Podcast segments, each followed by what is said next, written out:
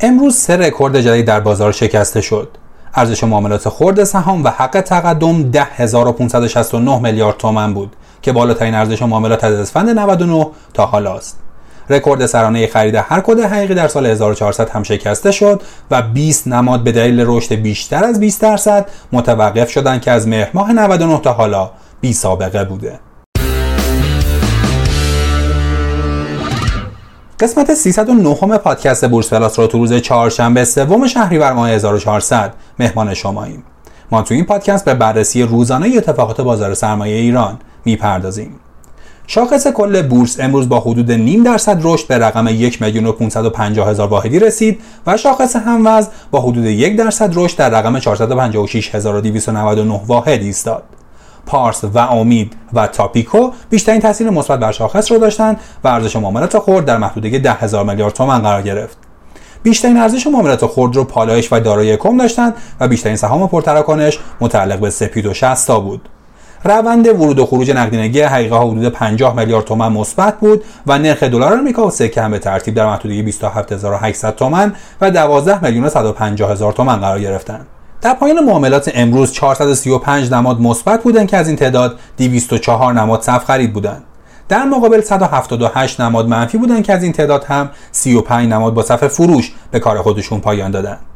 کنور و مدیریت بیشترین صف خرید و ثالوند و تپکو بیشترین صف فروش داشتند. امروز 1351 میلیارد تومان صف خرید و 531 میلیارد تومان صف فروش در پایان معاملات در بازار دیده میشد.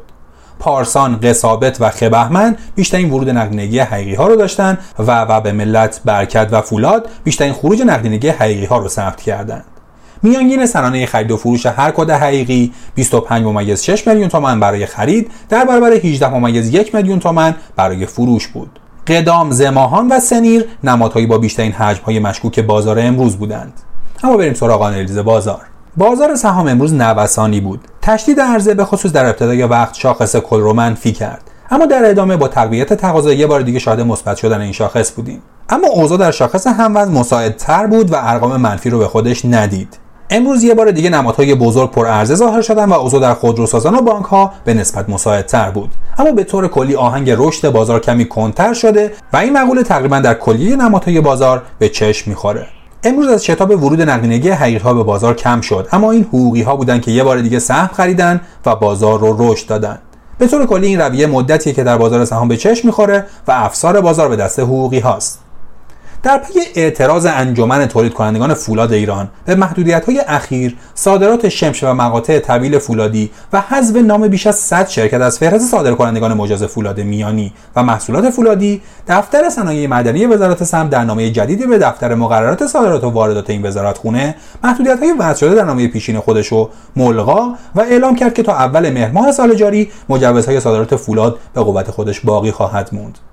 دفتر صنایع معدنی وزارت سمت در روز 1 شهریور نام 84 شرکت تولید کننده مقاطع طویل فولادی و 21 شرکت تولید کننده شمش فولادی رو از فهرست صادرکنندگان مجاز فولاد حذف کرده بود که با اعتراض انجمن فولاد با صدور نامه جدید به دفتر مقررات صادرات وزارت سمت در تاریخ 2 شهریور از تصمیم خودش عقب نشینی و محدودیت‌ها رو ملغا کرد. تا اینجای کار همه وزرای اقتصادی در مجلس یا سایر محافل از مخالفت خودشون با قیمت‌گذاری دستوری سخن به میون آوردن. فاطمی امین وزیر پیشنهادی سمت در اظهاراتی اعلام کرد که مخالف قیمت‌گذاری دستوریه، اما در جای دیگه از لزوم اصلاح سازوکار بورس کالا سخن به میان میاره. در تحلیل این اظهارات باید گفت که فعلا برای عبور از پیش تایید صلاحیت این اظهارات توسط وزرا عنوان میشه، اما فشار تورمی باعث میشه تا این نوع پارادوکس‌ها ظاهر بشه. این گونه رفتارها در بلند مدت فاقد کار کرده و مکانیسم بازار خود به خود شرایط قیمت‌گذاری دستوری را از بین میبره. در این بین تنها رانت نصیب عده‌ای میشه. اما پیشبینی بازار شنبه، یکی از دلایل کند شدن شتاب رشد بازار رو باید در قیمت‌های جهانی جستجو کنیم که اخیراً افت داشتند. تقویت شاخص دلار و گسترش ویروس دلتا یکی از مهمترین دلایل افت قیمت‌های جهانی بود. اما حالا با تضعیف شاخص دلار باز هم قیمت جهانی رشد کرد، اما همچنان نگرانی‌ها در این خصوص تا حدی وجود داره. یکی دیگه از دلایل کند شدن شتاب رشد بازار ناشی از کاهش رشد نرخ ارز بود. از روز گذشته نرخ ارز نه تنها افزایش نداشته، بلکه کمی کاهش هم نشون میده. به نظر میرسه بازار ارز هم در انتظار کابینه دولت و سرنوشت برجام تا مسیر بعدی خودش رو پیدا کنه. تغییرات نرخ ارز آزاد به وضوح بر نرخ ارز نیمایی و نرخ ارز صرافی ملی اثر مهمی میذاره. با رشد و کامبک امروز و تقویت تقاضا میشه برای شنبه بازاری سبز انتظار داشت. شاخص کل که حالا به میانه های کانال 1,500,000 رسیده به فکر ارقام 1,600,000 واحدیه. این محدوده بسیار مهم و حیاتیه و به نظر میرسه عبور از اون با چالش‌های دشواری همراه باشه. انتظار میره به تدریج به اون نقاط برسیم و در اون نقاط با افزایش بیشتر حجم ارزش و معاملات همراه باشیم.